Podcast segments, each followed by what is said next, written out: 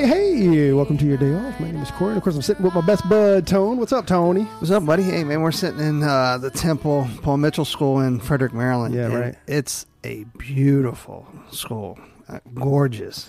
I mean, aside from the school, the building is ridiculous. You know, Yeah. it's, it's an old Masonic temple, I think is what they said. And, and just the history that this building has and just how amazing the, the, the, the building looks, you know, it- it's just incredible. Yeah, man. But they've done a great job turning it turning it into a school because the Mhm. school itself is beautiful and the place is large. We, we went upstairs to visit one of the classrooms, and I, I can't believe how huge this is. no, it's crazy. I, I, uh, I, I was getting a little anxiety because, like, as you're walking around the building, I don't, I'm not really sure where I am in the building. We we rode in the oldest ele- uh, working elevator in uh, state state Maryland, Maryland, right? right? Yep. What? That was That's got to be one of the oldest in the country, then, if that's the case, right? I don't know, but I mean- that was cool. That was pretty cool. That was Yeah, very cool. was awesome. Um, I, I tell you what I was really impressed with, and that's when we first walked in this morning. That um, they were taking roll call, and like we were kind of thinking back, like remember those days when we were, when, you know, when they you know, had to take roll. But um, the amazing thing to me was that they were actually celebrating their wins, right? Like they went around the room and like, hey, what are you up to? What are you doing? What are you here? Um, you know, what, what's going on today or this week? Or I, you know, I was, only halfway listening, but people were like, oh, I get to do makeup for this, or I'm helping out on a photo shoot here, and it was just like this really rewarding kind of um, kind of environment. And I just thought, I thought, I honestly thought it was incredible. I mean, if if Way to empower the young ones, right? And way to encourage them. You talk about motivation, right? You're you're celebrating, and, and they're just starting, and, and you're and you're celebrating the journey already. It's pretty amazing. I mean, if if we spent more time celebrating the wins and not, uh, you know, pointing out one's faults, then Yeah. you know we would be. I think we'd be a much better as people. You know, aside from an industry. So enough about you and I, bro. you want to get into it? yeah. Is that the time? Okay, so uh, so our guests today are Charles and Sharon Reiser, and they are the owners, I assume, of of the temple, um, uh, Paul Mitchell Temple. Right? Yeah. That's pretty cool. Charles and Sharon, welcome to your day off. Perfect. Well, thank you guys for having us. Thanks, Uh, guys. thanks for being at the school this morning. I love to hear the feedback and the excitement, and and that's kind of the the way we like to start our mornings around here. So we're excited to have you guys here today with us. When? Yeah. Do- I'm sorry. Go ahead. No, I was saying uh, we we you know we do that. You saw the the future professionals doing it, but our team does the same thing. Before the future professionals get here, we get here a half hour early and download for the day. But we call it sharing our victories, and we go around the room, and everybody gets to start their day off by talking about something really awesome that happened to them the day before. That's incredible. That's man. brilliant. It's Wait- so brilliant. But wait, to, you know, when you go to school and, and you go through hair school, way to instill such positive uh, positivity in the young people at the beginning. You know what I mean? Mhm. There's so many, t- you know, things that you know. I re- I remember hair school, and a lot of people were complaining, but this is com- it was completely different. You know, Mhm. when as you said when you pointed it out, you're listening, and it's like it was just nothing but encouragement. Yeah, you know, it, it was beautiful.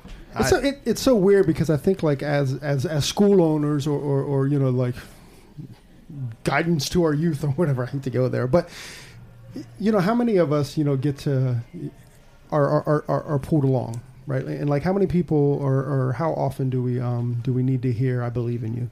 You know, and that's what I heard. You know, it didn't matter what they were doing, but I believe in you, and I believe that you're on the right path in there. And, and I think that that you know potentially can be the most empowering thing ever. But I guess before we uh, get into the temple story, let's uh, learn about learn a bit about you guys. Where are you guys from? Well, this is home for us in Frederick, and uh, we have been business partners and married, and just celebrated 22 years of marriage Congrats. this summer. Congrats. Thank you. There, there- there's a win to celebrate. That's a huge win. Yeah. Uh, so we couldn't think of you know each other's different better business partner than what it is that we have. So we get that opportunity to do this every single day cool. to come to a you know job that we love, Mhm. you know, and um, being around an amazing team and future professionals. So that energy, it's a pretty cool thing. Yeah, you know, um, one of our uh, partners in the business, Winn Claybaugh says that we get to do things in this industry that other industries don't do and, and aren't allowed to do, and, and you know, we, we met at uh, our family's business uh, longer than 22 years ago. um, when we started going out, it, you know, Sharon talks about being married 22 years. We've actually been together for 25 years, and we've worked together and lived together and shared our life together. So it's, you know, you don't get to see that a lot. A lot of people don't want to be around each other a lot, and we just really enjoy each other's company. But it's you know it's not easy, but we you were Mm-hmm. talking about some of the stuff we do in the school, and that's pro- for us one of the biggest messages to our future professionals is that you know you can. Society seems to say that we can't have these nice stable relationships, and yet you know Sharon and I can work together and hang out together and raise a family together and and travel together and, and still do this 25 years later, and it's it's pretty awesome. It was a really wonderful opportunity for us. That's amazing. Where did um where'd you guys meet? You said it's your your family's business. What uh, what kind of business was that? We actually met uh, at his family salon, so I kind of fell into the industry by accident. Uh, fell in love with the business side of the industry. Uh, had worked there for a couple years. Right. Uh, just so happened that we ended up working out at the same gym together. Uh, and at the time, I had moved to manage the salon, and uh, it was kind of funny. His parents said, um, "Are you dating her?" And he's like, "Absolutely not. I wouldn't date her." You can't date the employees." and Can't uh, date employees. and his parents were like, "Well, we really like her a lot, but if you ask her out and you screw it up, uh, you're getting fired, and we're keeping her." So, needless to say, he did not screw it up. Hairdressers were hairdressers were uh, easy to replace. Uh, salon managers uh, were not. Was the message. That we- So are so are, are you a hairstylist? I am not uh, a hairstylist. Uh, I fell in love with the industry, like I said, kind of by accident. Uh, I can remember I went to my first show. At that time, it was Davison's, um, and had the opportunity to go to the first show and just fell in love with the people. I fell in love with the industry. Um, I fell in love with the energy, uh, and you know, my dream was to always get into fashion industry, and I immediately was like, you know, I never saw myself behind the chair, uh, but I just fell in love with the people, and I fell in love with the industry, and, and you know, the whole sales side of it, and that's really where I've stayed primarily in my career. and her story is not uh, rare. You know what I mean? There's a lot of people in our industry that has a very similar story. They just happened to to fall into the industry and fell in love with it. Yeah, no doubt. What um what were you doing prior to uh to finding the industry? Um, I had actually just got accepted to go to a fashion school, and Oh, uh, I was going to get into fashion merchandising, and I had to delay that. And you know, for me, I could remember walking into. I always share with my future professionals. Uh, Going into that hair show, the thing that was ironic about it was when I had gone with the salon team and they had invited me. Uh, the first show that I had walked into, I could just remember there was thousands of people in the room, Right. and it was actually Robert Cromeans, who is the global artistic director for John Paul Mitchell Systems yeah. now. Um, and it was so ironic because I met the original owners of the distributor, uh, the sales rep, you know, a lot of the people that we actually deal with on a daily basis now in business.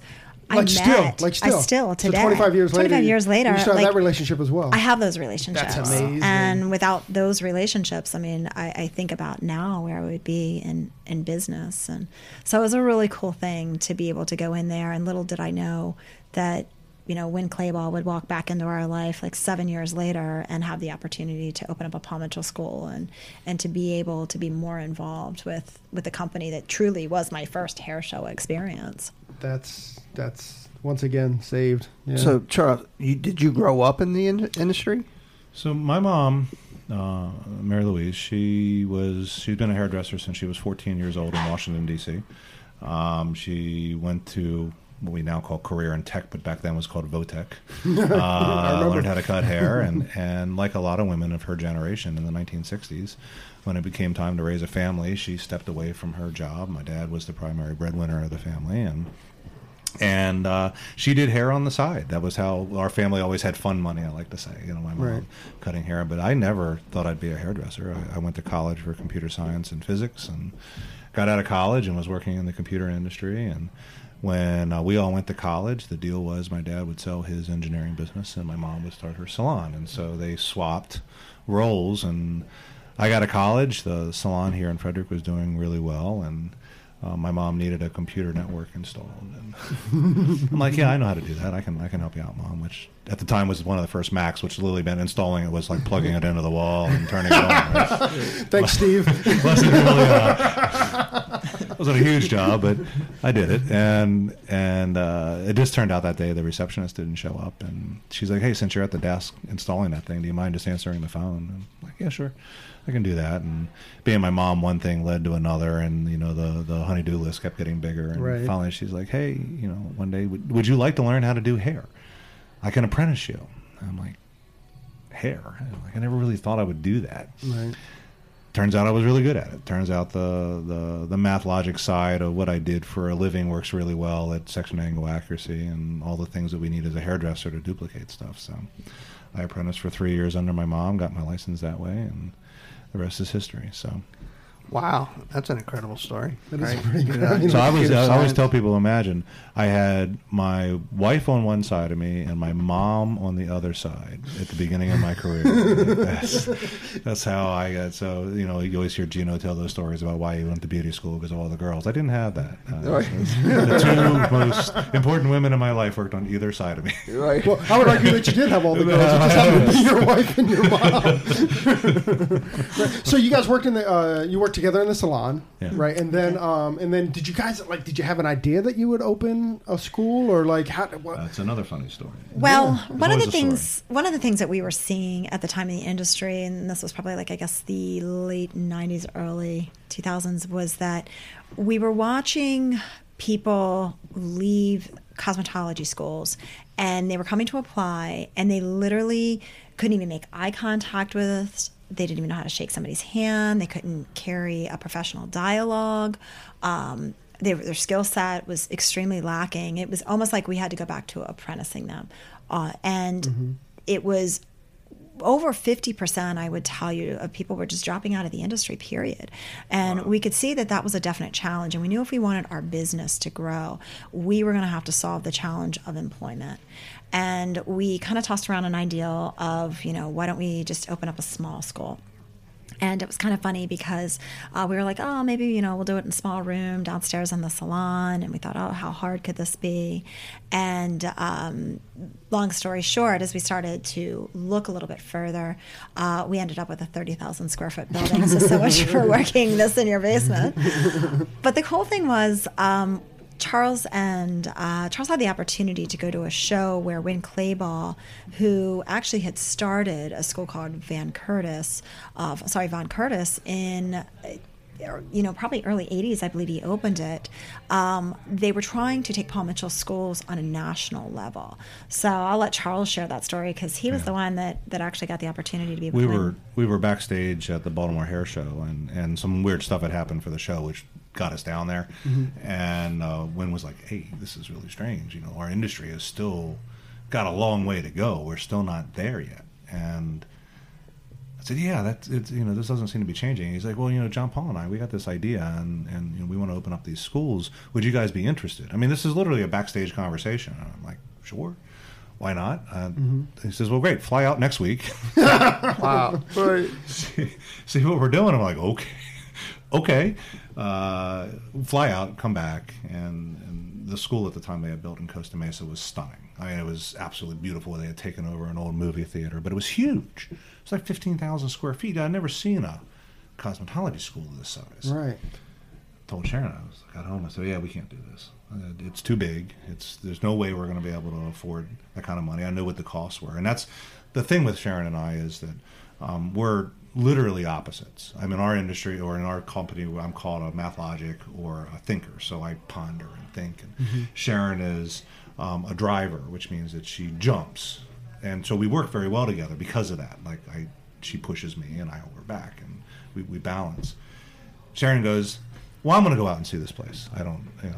In Costa Me- in Mesa. Costa Mesa. So Right. she flies out, and she walks in and calls me immediately and says, "Yeah, we're doing this."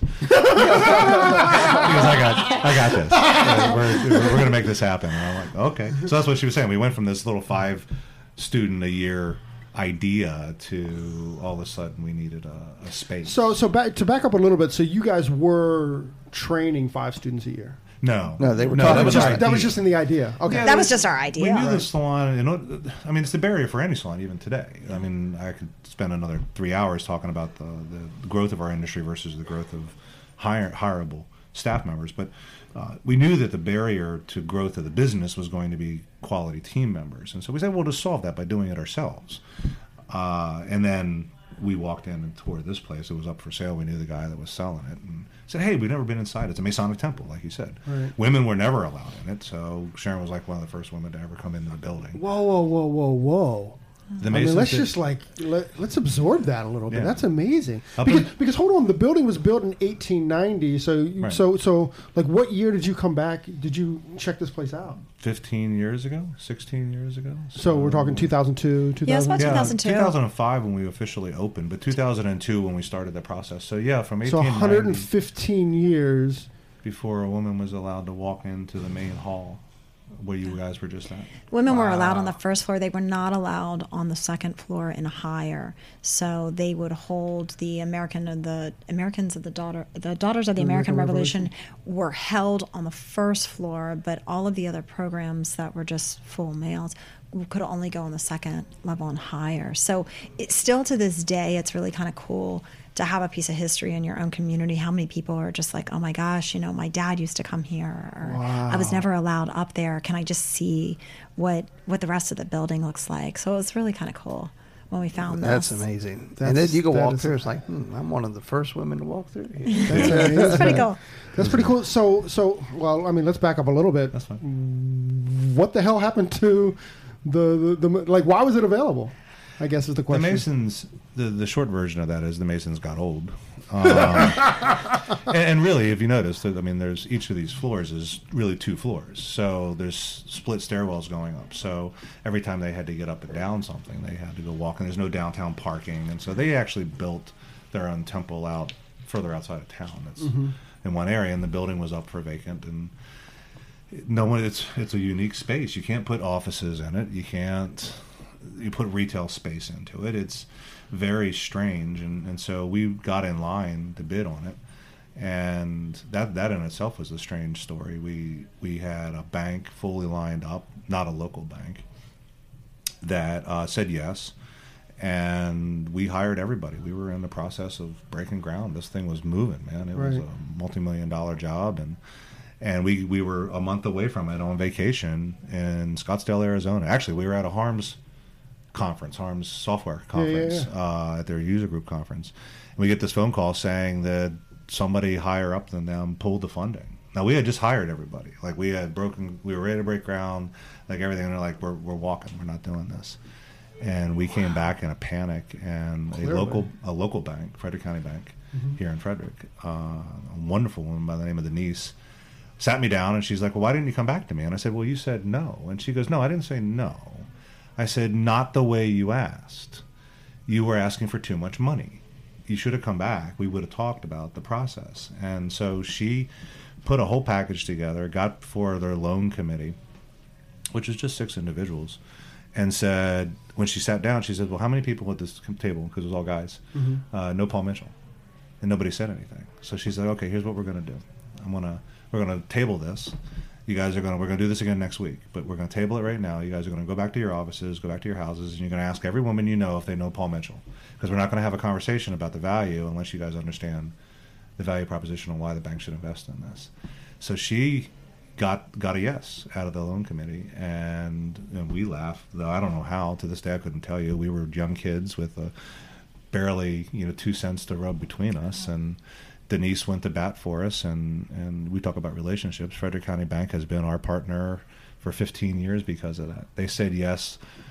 They said yes when other people were literally sitting in a loan meeting. meeting. We had another bank, another local bank, sit us down, bring us in. We thought they were going to say yes, and they they sat us down and they said, "Look, we just brought you in to tell you that basically you guys are out of your minds. You have no business doing this. You need to go back to just being mm-hmm. hairdressers. What dicks? You're out there, and and to this day, we, we I have that letter. I have the the thing, and every once in a while, someone from their bank will call us now that we are successful and want to know whether they Everybody can. And I'm else- like, exactly. yeah, no. You had your opportunity. There's no- Sorry. But Well, I mean, that's you're you were in the right place at the right time, right? I mean, if you haven't had to be in Baltimore that day, you, you would have never would have. we were at Baltimore that day because there had been a mistake at the hair show, and the relationship we had with Paul Mitchell led them to call us and ask them. So it wasn't that we're in the right place at the right time. That implies luck. More importantly, it's what we've been talking about today, and I know you've interviewed Gino, and he talks about the same thing. Right. It's about relationships. We've been building solid relationships with people, and our circle has gotten bigger, and we just never we never invalidate those relationships. We don't, you know, we we always tell our future professionals, you never know who you're going to meet. So if you got to leave, leave on good terms. Don't burn the bridge. You never know when you're going to need that again. I mean, that's that's that's uh, again. I think you know Tony and I were 25 years in. Like you know, that's that, that's certainly a, a good lesson because those bridges that you do burn will always come back. Yeah, to, they never to, go to haunt you. No, exactly. It's very it, it's very true, and of course, it was really kind of ironic. We happened to be Frederick County's bank's first small business loan they had ever done, uh, deal, uh, dealing with SBA projects. So we just this past year, um, they came back to us and used us as the role models to push more of their loan programs. So they have us on buses and videos and posters, We get, and we get uh, these photos really from friends that are like, "Hey, I was just behind this bus, and look who's staring."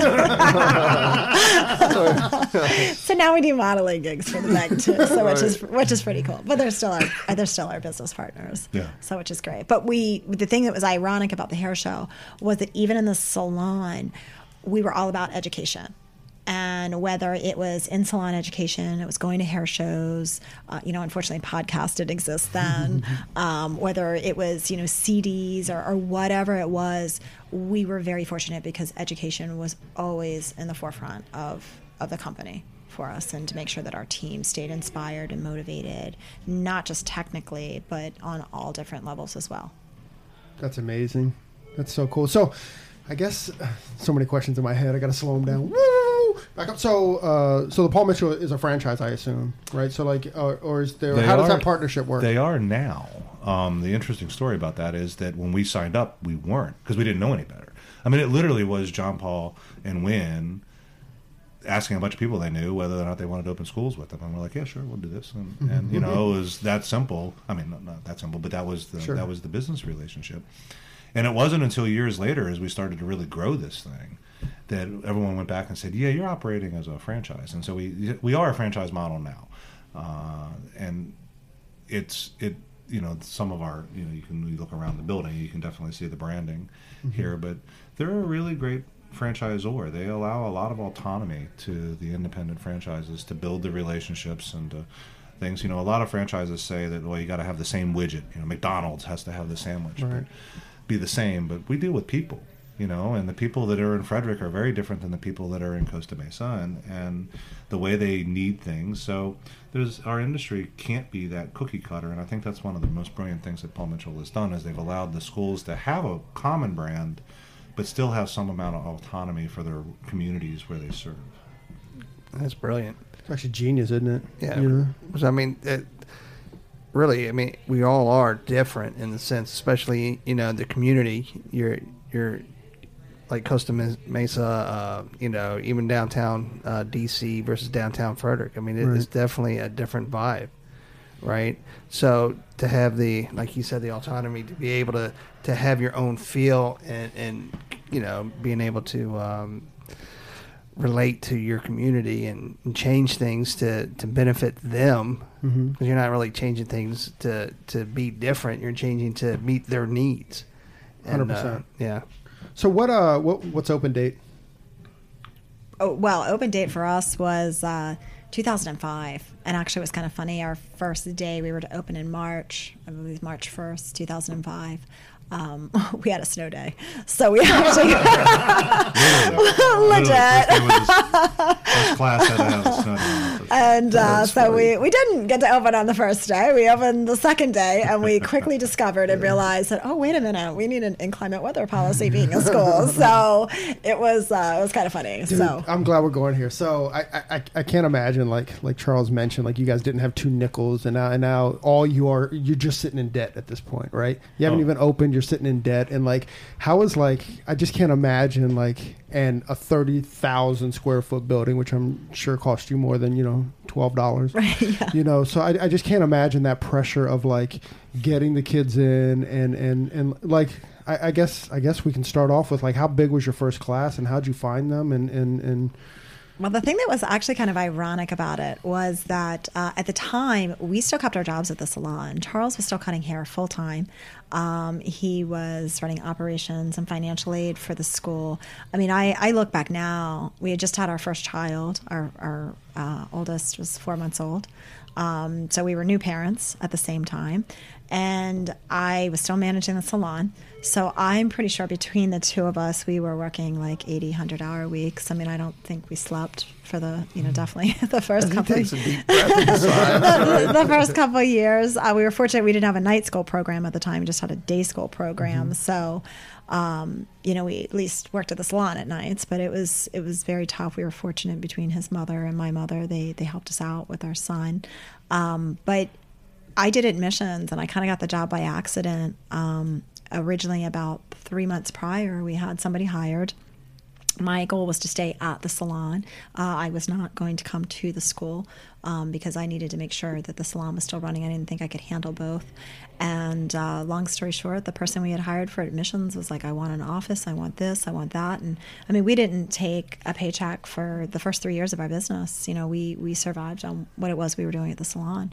And we ended up um, we're just looking at ourselves like why are we paying this person that hasn't even proved themselves this amount of money?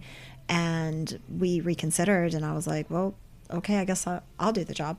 And i end up falling in love with it. I mean i fell in love with the fact because again it was That's sales. admissions, right? it was admissions Right. yeah. And uh, fell in love with it. So i was doing admissions. Charles was doing financial aid. And um, we ended up putting in our first class seven. Now, we did not have any type of accreditation. Again, we were so new to all of this. We didn't ha- we didn't even know how financial aid worked, how federal aid worked at that time. So, you know, at the time, we just had Sallie Mae. Um, that was in the loan business at that time for schools, and then we had you had to pay cash out of pocket, and we weren't cheap. I think at that time, we, I mean, we were probably fifteen thousand dollars. So you know, for somebody to be able to have that. And the one thing that's unique about the school world versus the salon world is that in the state of Maryland, you cannot advertise, recruit, talk about, promote anything that you are opening up a school until your school is built and you have occupancy. So we had this, you know, two, two and a half year project we had been working on in no way shape or form could we talk about it could we promote it so i mean literally we had a I think by the time we had the approval, we were given almost 14 days to be able to do this. And come to find out, um, we were comparing ourselves to other schools, which we did not realize that were accredited at the time. So, you know, majority of our schools and majority of schools, period, when you look at it, their finances, you know, over 85% of them are using federal aid or you know a loan program through the government which we were not able to offer at that time you have to be open for two years to be able to do that and we look back and we I think we had the highest enrollment out of a non-accredited school but I think that pressure Well, no one was ever part told of us we it couldn't do it. yeah like everyone kept saying, everyone kept holding these models up and saying that you should be at 100 students at the end of your first year, 200 students at the end of your second year. We didn't realize that, that they had funding sources to do this. So we didn't know any better. And we, you asked, we spent the first six months, uh, because I was the numbers guy, and I was like, honey, if we don't put, and she was recruiting, so I'm like, if you don't put 25 people in this next class, we go out of business. And she put 10 in. And then we'd have to have that dialogue. I'm like, okay, see, that wasn't 25. we need 35 for the next So that's what I was like, so the next class you need to do 35 and she'd like look what do you mean i'm like and we do 12 like it, it's but i mean i don't want to here's these are this i, I aside when you when you said that earlier because the, the stories i still look back on this stuff i don't know how we did i honestly don't except that you don't look up you don't stop and stare around you just know that you have a goal you know you're doing Vivian McKender has a wonderful phrase that she says, always do the right thing, even when the right thing isn't working. You just keep plugging away. And, and we had many dialogues between March and August of, I don't know how we're going to do this. And we could see the fall class. We knew that that was going to be a big class. So we knew that that was going to be where we could kind of stop being, you know, the, the stuff going out faster than coming in.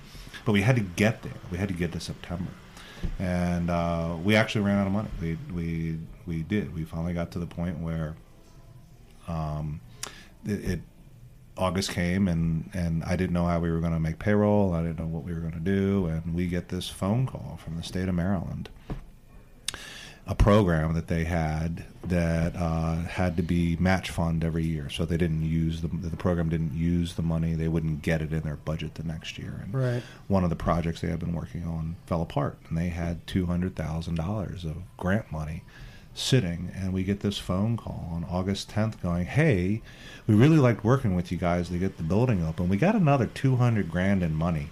That we got to give somebody, or else we don't get it next year. Are you guys And this is grant money. yeah. Mm-hmm. Yeah. Are you guys willing to take it? And we're like, you got your hand, over, you got my hand over top of the, the, the mic on the on the phone, and I'm like, uh, yeah, and then come back, and yes, and and it turned out again talk about relationships.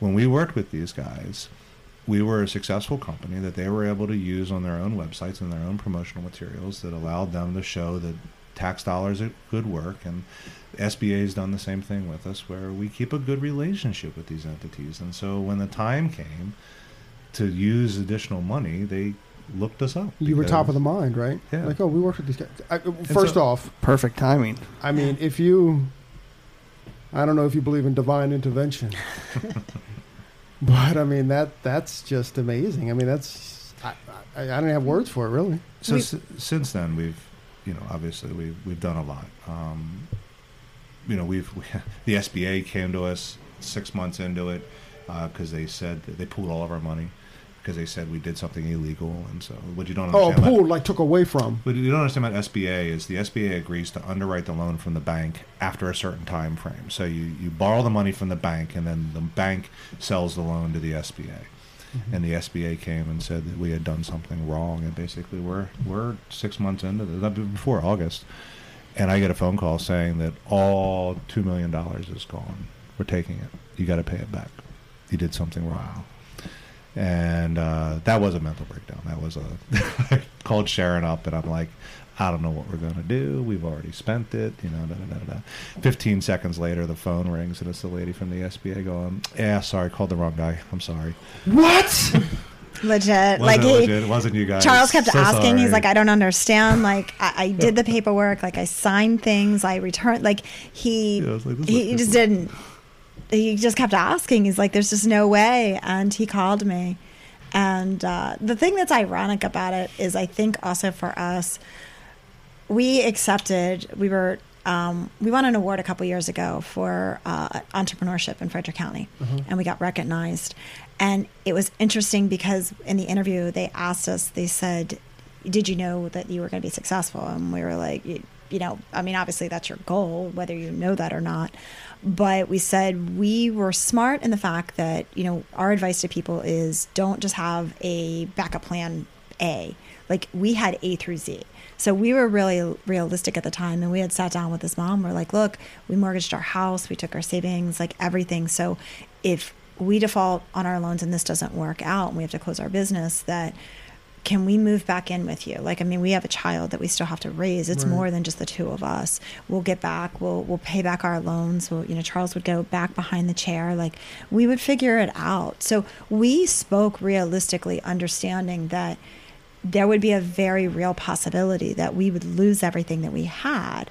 So if we got to that point, it wasn't like we never had that discussion between the two of us and had already put provisions in place that how we would take care of ourselves and our child to make sure that a roof was over our heads so that we wouldn't just spring it on, hey, by the way, we need to move in with you mm-hmm. and figure that out. Like and I think a lot of times in business, people don't want to have those realistic conversations because it's scary. It's scary Sure. to go there because, like you said, you know, you think, okay, I'm I'm going to be a success. Well, that's your goal, but things happen, and and you know, thank goodness he happened to be the the wrong phone call. You know, wasn't the right wasn't the right call, but somebody ended up like that phone call. You know Yeah, what I mean? that's- Somebody got it. somebody got That's it. the secondary part of the story that everyone always forgets is that there's after I'm glad it wasn't me, but we just kept saying, well, who did get that call? 'Cause that's- Somebody just had their life pulled out from underneath them Right. for doing something wrong. But you know, Another day is here, and you're ready for it. What to wear? Check. Breakfast, lunch, and dinner? Check. Planning for what's next and how to save for it? That's where Bank of America can help. For your financial to dos, Bank of America has experts ready to help get you closer to your goals. Get started at one of our local financial centers or 24-7 in our mobile banking app. Find a location near you at bankofamerica.com slash talk to us. What would you like the power to do? Mobile banking requires downloading the app and is only available for select devices. Message and data rates may apply. Bank of America and a member FDIC. Did we ever doubt that this was going to be successful? I don't. I don't think so. I don't think that was ever really a doubt. I can't think of it now. I mean, we hmm. always visualized where we were going to be, but that's also trite. I've never really believed in the whole if you if you wish for it, you know, hmm. powerful enough, you know, it'll just come to you. I mean, there's Right. there's a lot of time and energy and not just sweat equity but emotional equity that goes into this you know people look at our relationship and they're like oh you guys uh, you guys just really love each other. I'm like what you think this is you think being business partners and life partners and seeing each other 24/7 is easy? No way. you, you think that's that's normal? I mean we work really really hard for you know personal life. We, we, we would tell our kids that every wednesday night is date night. We my mom I've been, we've been blessed. She watch, has watched our children from the day we were they were born every wednesday night. That's her personal time with her grandkids it's sacrosanct in our relationship we wednesday night at five but this team knows you don't call i mean you can i'm just not going to answer the phone right. right. and or, or check my emails. And so every Wednesday for as long as we've been together is our time. So let's um I mean you talked about how being honest was was um was so important to you know opening this. So like did you guys have any agreements? I mean you're going to have disagreements. You're going to have disagreements as a couple. You're going to have disagreements as business partners. I mean but you also have a lot of impressionable people outside of this glass door. Like did you guys have agreements about how you would handle that and like how there wouldn't be like floor fights or how there wouldn't be like is that a fair question? No, it's, Yeah, a, it's an absolute fair Yeah. question. Um, I think a lot of people in, in the industry, period, uh, you know, beauty industry, you see a lot of people that are, are married or they're together or they meet people and, you know, they have relationships. Um, I think first, first and foremost, for Charles and I, I think the message we always give to them is that um, you need to be able to take care of yourself. Um, and I think, especially with having a school full of, of women, every day I'm aware of being a role model for them. That I always say, I don't need Charles, I want to be with Charles. Right. And that that's a healthy relationship. So whatever you so choose, that's important. Um, I also think for Charles and I, we are very fortunate. We've got an amazing leadership team. You know, we a couple of years ago we brought a, a CFO into our company. Um, Charles and I are very uh, extremely generous, giving people, um, but also you have to be able to balance that in business.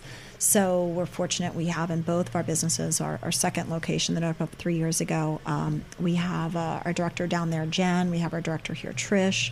So we've been blessed to have a really solid, good leadership team.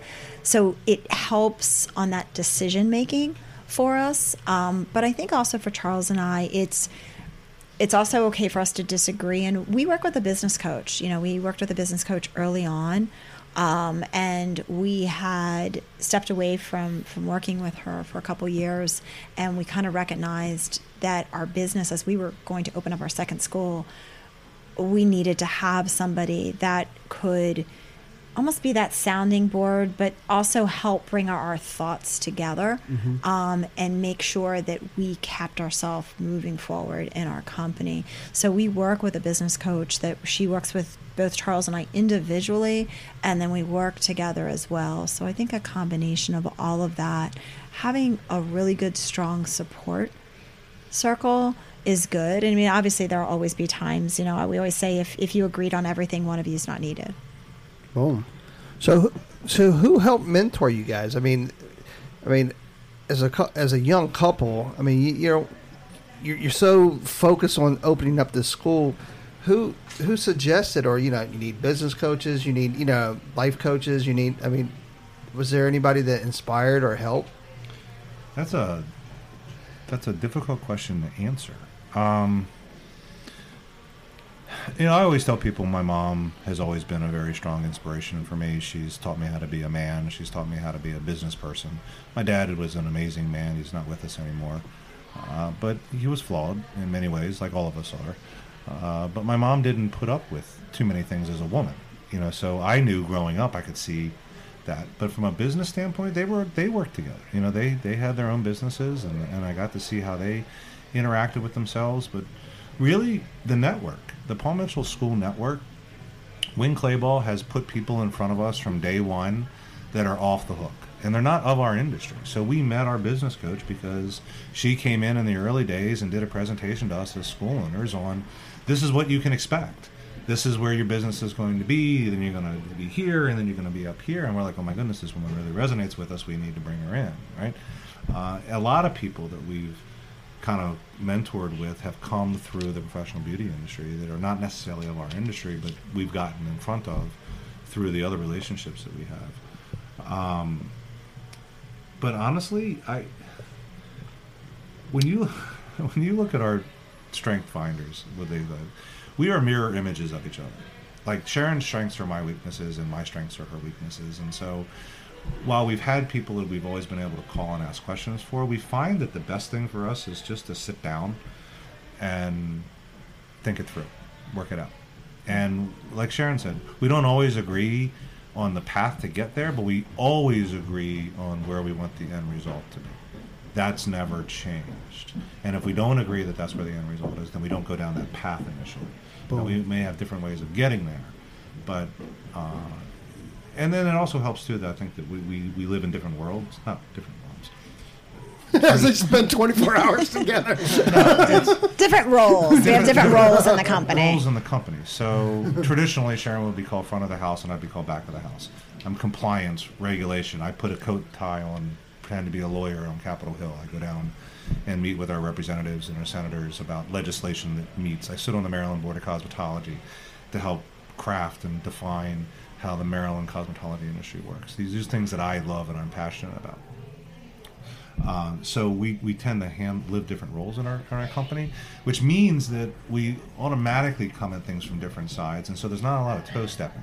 We don't tend to, to live in the same sections of the company, um, but we do know exactly where we want the company to and we're also willing to change. That's so cool. Yeah, that makes so much sense. I know. Like it, it, that's just amazing. I mean, you guys are, are certainly a role model to. Uh, to I think Tony and I are going to talk afterwards, man, because um, you know, we, we too, you know, we're not, you know, married, married, but you know, but you spend a lot of time together, right? Spend a lot of time together. We work spouses, we get that totally. And we're um, and same, we're like we're we're, we're polar opposites with uh, with stuff, but you know, we've also been friends since 1984 or something. So right. you know, we uh, we, we we strengthen each other, as as, as I like to say, as, as opposed to weaken each other. Okay, so like I think it's I think it's enough about uh, like Sharon and Charles. Like, if you were to like, what advice can you give? Like, if you want to open a school or like what what like how does regulation work? Or, or like what are the things that, that you need to think about or be concerned with or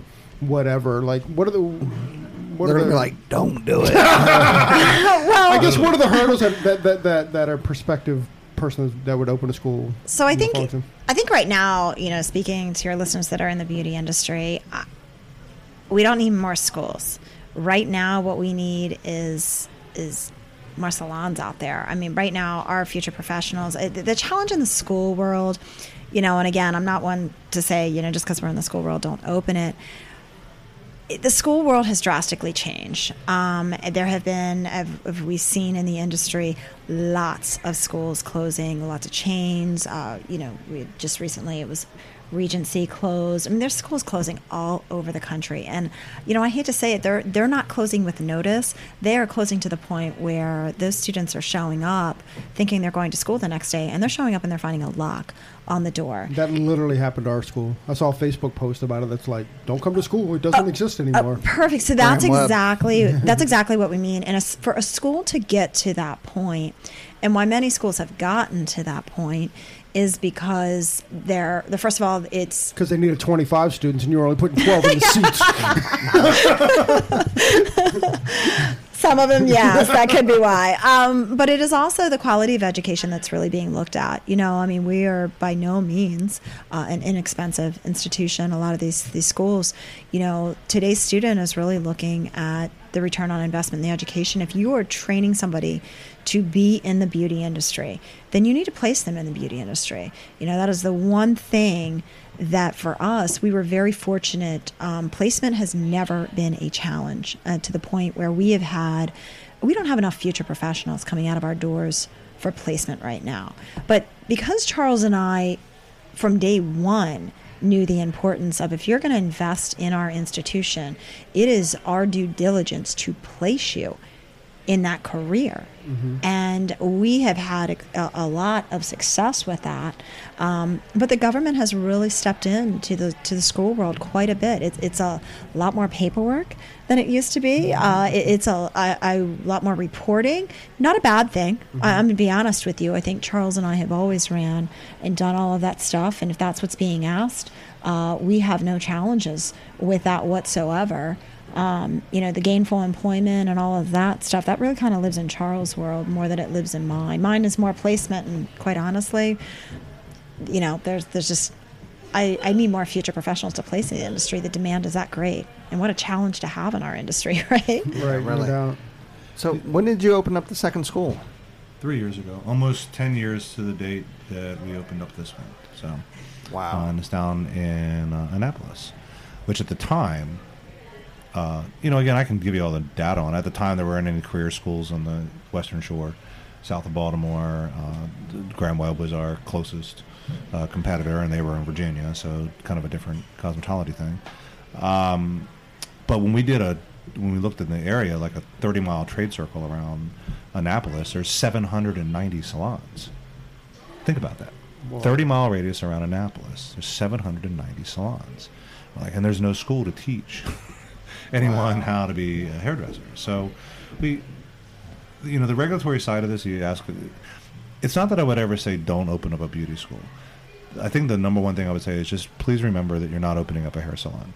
It's it's a different beast. People look at this and the, the, the clinic you guys walked into, my clinic classroom, and they say, "Oh, you got a you got a 60 chair hair salon." Like, no, that's a 60 chair classroom.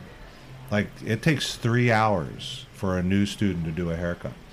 So you, as a guest coming in, you're not really a guest. You're a model that signed. You signed this nice little waiver. it says, "I understand. I may have my hair messed up." Right. because I'm being a model, right? Uh, so when you get into the beauty school industry, you're if you're a hairdresser or you're a salon owner, you got to remember you're not a salon owner anymore. You're an educator. You're in the school business, and there's all kinds of. I mean, I could we could spend another podcast talking about the weirdness. Uh, you know, you, you are you willing to deal with parents that come in and we talk about helicopter parents. We don't have those anymore. They're called lawnmower parents Right. or luge parents. That's actually the name for them because they don't want their children to have any stress. Like they want to mow all resistance down in front of the child before that. We've had parents say, "You need to think of us as our daughter's agent. You can just communicate with us." I'm like, "Your daughter's 21 years old and going to college. Like you need to." Th- but that's you have to be willing to accept that. That's part of the reality of what we do. Um, you know, if you have a salon and somebody doesn't show up for 10% of the time, they probably don't have a job, right? Like, you're not going to keep someone on staff that misses Right. every other Saturday. That would be bad.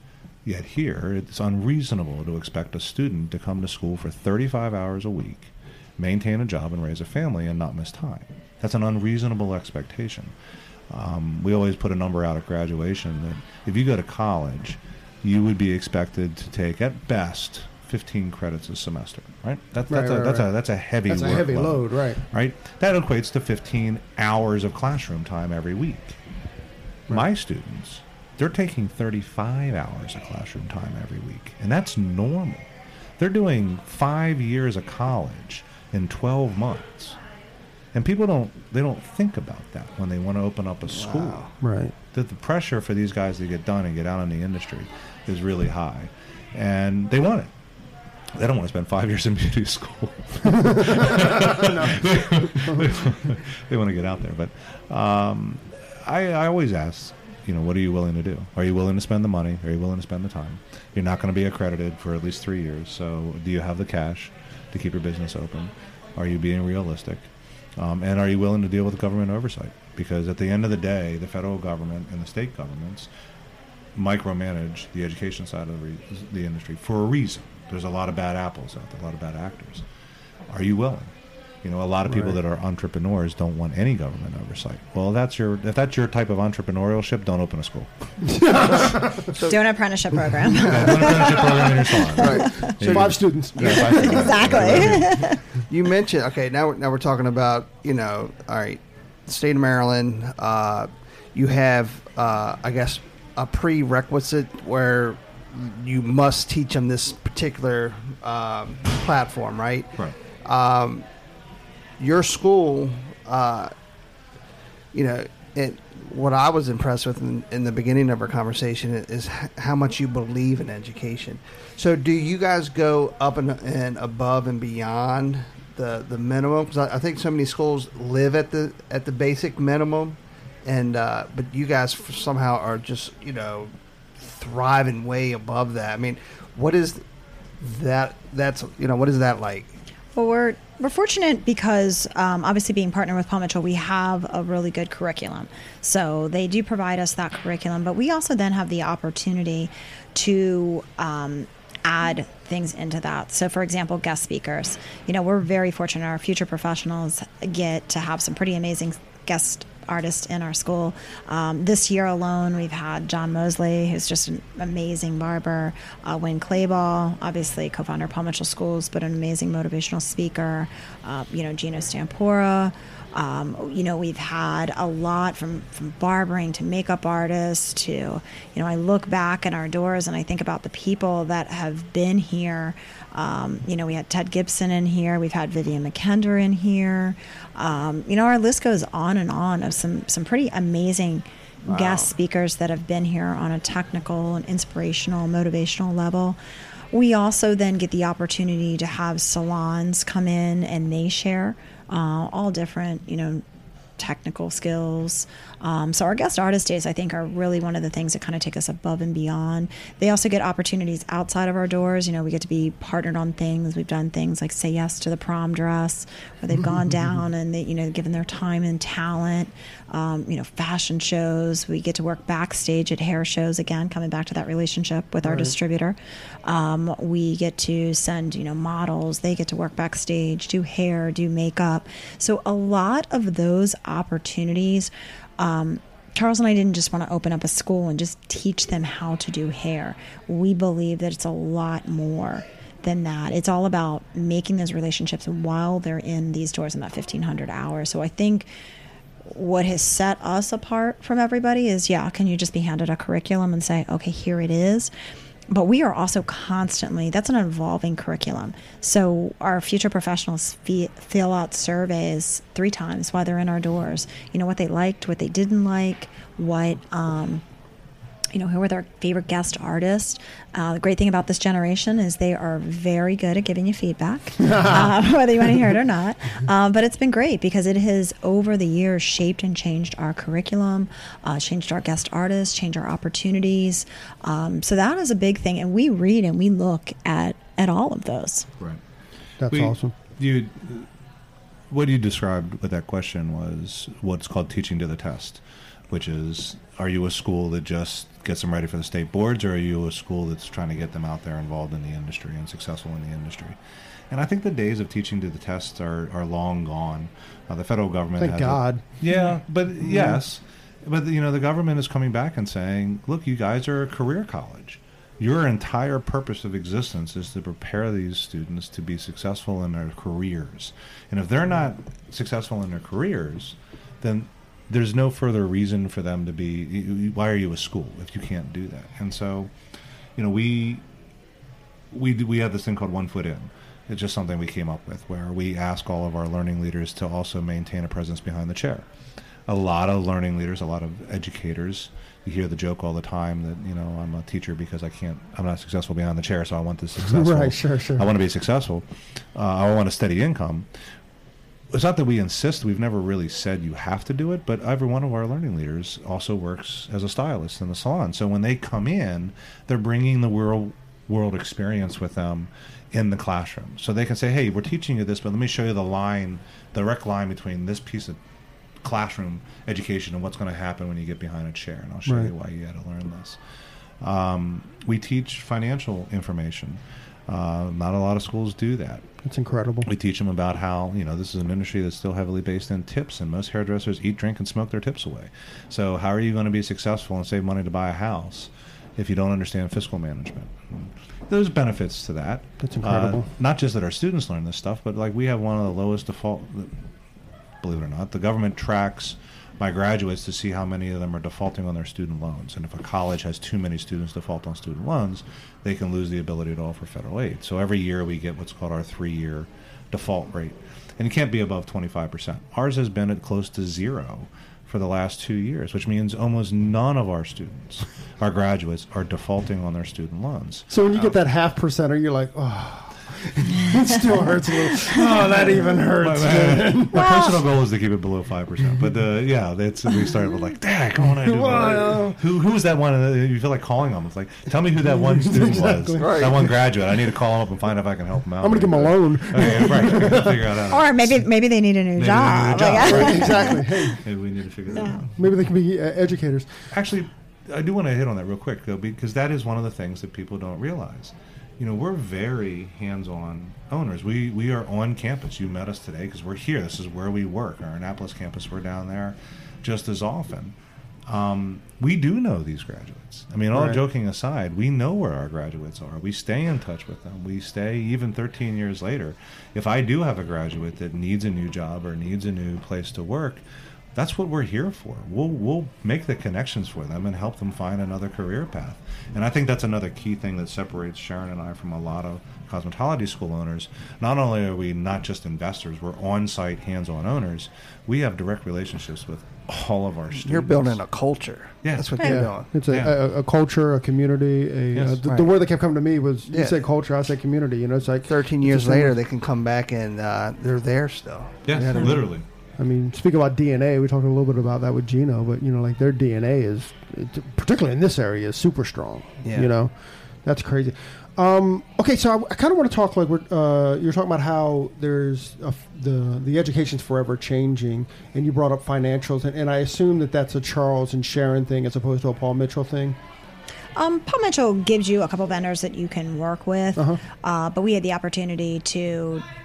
We saw an opportunity to bring uh, somebody in with a, a curriculum that they were actually teaching at colleges as well, at a college level, and awesome. we kind of like that a little bit more. But then we actually go into the classroom, both of us, and we do some business education, and we talk about like some of the things we've talked about on this podcast about what it's like you know, if you want to get a loan, you know, the Right. bank just doesn't hand out money for free. What does that process look like? What does it look like to create your own business? So we do also mentor them, and we, That's we kind of share a little bit of business with them as well. I teach a class and it literally called "How to Be a Hundred Thousand Dollar Year Hairdresser." And, Like, because everyone for some reason that's the magic number. I want to get.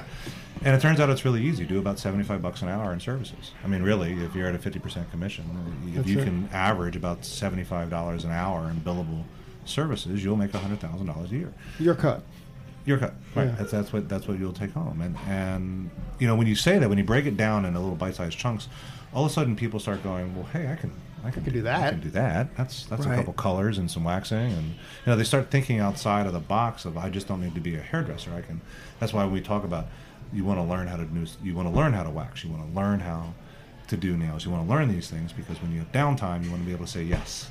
You never Right. want to say no. That's right. Yep. Never say no. Okay, so uh, uh, Back to the Future stuff. So our Back to the Future. I can't believe you just said that. wow. Future professionals have no idea what you're talking Like about. half the people know. listening to this podcast has no, No idea, idea what that what was a What are you reference. talking about? That's funny. So, um, so are you guys like teaching like uh, marketing through like Instagram and, and, and social media type stuff? So we have always uh, been involved in social media, and one of the things that's really great is that uh, again, Charles and I talk about having our hands in things. Um, we have always, uh, you know. Been involved with the social media, what we're investing our money in. We saw that in the forefront. Um, and we actually teach branding and marketing classes to them. Uh, we have brand leaders here in our schools. Uh, we do marketing um, you know, Instagram, Snapchat. Uh, in fact, Charles and I just recently, in the past two years, have gone on um, to do more professional speaking to the beauty industry, where we actually go and we educate salons on understanding how are you going to work with this next generation coming out of school because we see some definite opportunities there. Uh, one of the main opportunities is social media. Sure. You know, right now statistics show you that you know the the average student coming out of school today versus four years ago is growing 40% faster, and the reason that they're growing 40% faster is because of social media. I'm, I got to be honest. I'm shocked. It's only forty percent. I mean, that's a huge number. I'm sure it's There's probably nothing- bigger. You know what I mean? But like you see, I, I mean, we see it all the time. You know, we see the people that, that, that are active on Instagram or on on on social media that you know they're just they're booked up in no time. You know, it's like, you know, where you know the challenge when we were young was to, to fill that book within a couple of years, and now it literally can happen in months. Well, one of the things that's unique that we actually Damn do them. in the school is that the past couple of years, like we have to have, you know, the the ring lights and diva lights. In fact, one of the things we do in our school um, to encourage our our future professionals to post their work and understand that importance Mm-hmm. is not only just the classes, but we actually do social media rock stars repost of the week. So we actually every week we have our students they post to our, our social channels and then we have a committee that looks and we vote who our top social media rock stars are and then we choose one person and then what's really cool about it is not only do they get you know some kind of like a cool tool or prize but they all get certificates and awards to recognize that but i would tell you on a weekly basis in both of our schools um, our students work is picked up on a national level. So we repost to whether it's our distributor cosmoprof paul mitchell on a national on a, actually a global level reposts um, modern salon american salon. We just actually one of our um, soon to be graduates just won out of 4000 entries uh, behind the chairs one shot contest. Again Wow. it was uh, a color that she did. She took the picture of the guest here on the clinic posted it up tagged it uh, in fact, two of the students made it to the final 25 were from our school, and the, the one that won out of 4,000. I wish they could see Sharon's face because she's Yeah. gleaming. Yeah. it's like, proud- like, it's proud like- mama. it's so proud, man. we It's are. We're cool. so proud. Yeah. Yeah, we, we just Good we're really proud of them. But because they learned that here in our doors, that understanding that you cannot wait. I mean, even if the first haircut you do on a mannequin, we teach them like put that up online. Be proud to share that you are a, a, cosmetologist and you are in this industry because you know, a lot of times people will say, "Oh, it's so hard for me to go get a guest in a salon," and it's like, well, I don't know, how many followers do you have? Like, you know, are you utilizing your social media to build your brand and your image to help your career? And they get that message from day one in these stores. The other part of that is when we talk to salon owners, it's the concept of being a brand ambassador. This generation doesn't want to be your employee because they've spent their life building their personal brand. They have an online presence. And yet salon owners seem so threatened by that. They're like, well, they need to work for me and be mine. And I'm like, no, they don't want to do that. And it's not that they don't want to be in your environment, but they want to find a brand or a culture that fits them as a person. And then they want to come join that culture. And then they want to be your brand ambassador. They want to hold up. We have kids that graduate, they go outside with signs and they're so proud that they've either enrolled or achieved something and they're telling everybody that the temple rocks. Awesome. Yeah. I don't got to pay for advertising this week. I got 500 brand ambassadors that are absolutely passionate about the culture of what we do here. They're passionate because you guys are passionate about education. I mean, obviously, it started when you know you wanted just five students in a in a, in a corner. You know what I mean? And you guys, you know, ended up with such a, a beautiful, beautiful school, and you know your heart for for education and giving back. Um, you know, you can just look around, and you can feel it. You know what? I, I didn't. Um, I didn't mean for this to come full circle, but you know, the first thing that um, that we talked about was that um, you know they celebrate the wins. You know, and, and and and within this hour, you know, we went from like the students on the floor celebrating the wins, or these guys celebrating the wins with them, to Charles saying that they're out on the street. What are they doing? They're celebrating their wins. Right. You know, Right. and what I mean, i- even if that's just the core of what they're doing here, I, I'd celebrate that one. That that's amazing. Um, As we wrap up here, guys, I mean, I, I, I'm super impressed with with with with, with this, and um, I, I, I'm glad that we're kind of because we grew up here too, you know, so we're kind of part of the same community. I'm just I'm just really really um, happy that uh, that that you're part of our, uh, our our industry community as well as like you know practically neighbors. So. Um, Charles and Sharon, thank you guys very, very much for uh, joining us on your day off. Perfect. Thank you. Thank you. Pleased to meet you.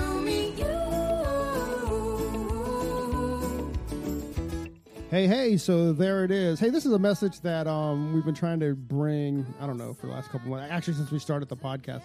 Hey, so if you like the podcast or if you find that it's useful, please, please, please leave us a review, a five star review on iTunes. Um, leave us a rating and a review. But if you don't like it, forget about it. yeah, totally forget about this message. We also want to thank Sarah and Blaine from Pretty Gritty. Uh, Sarah and Blaine, they are a band out of uh, Portland, Oregon, and we just want to thank them very much for allowing us to use their song "Pleased to Meet You" on our podcast. Um, that's cool. I think you can find actually you can you can find their music on um, on iTunes. Peace and hair grease.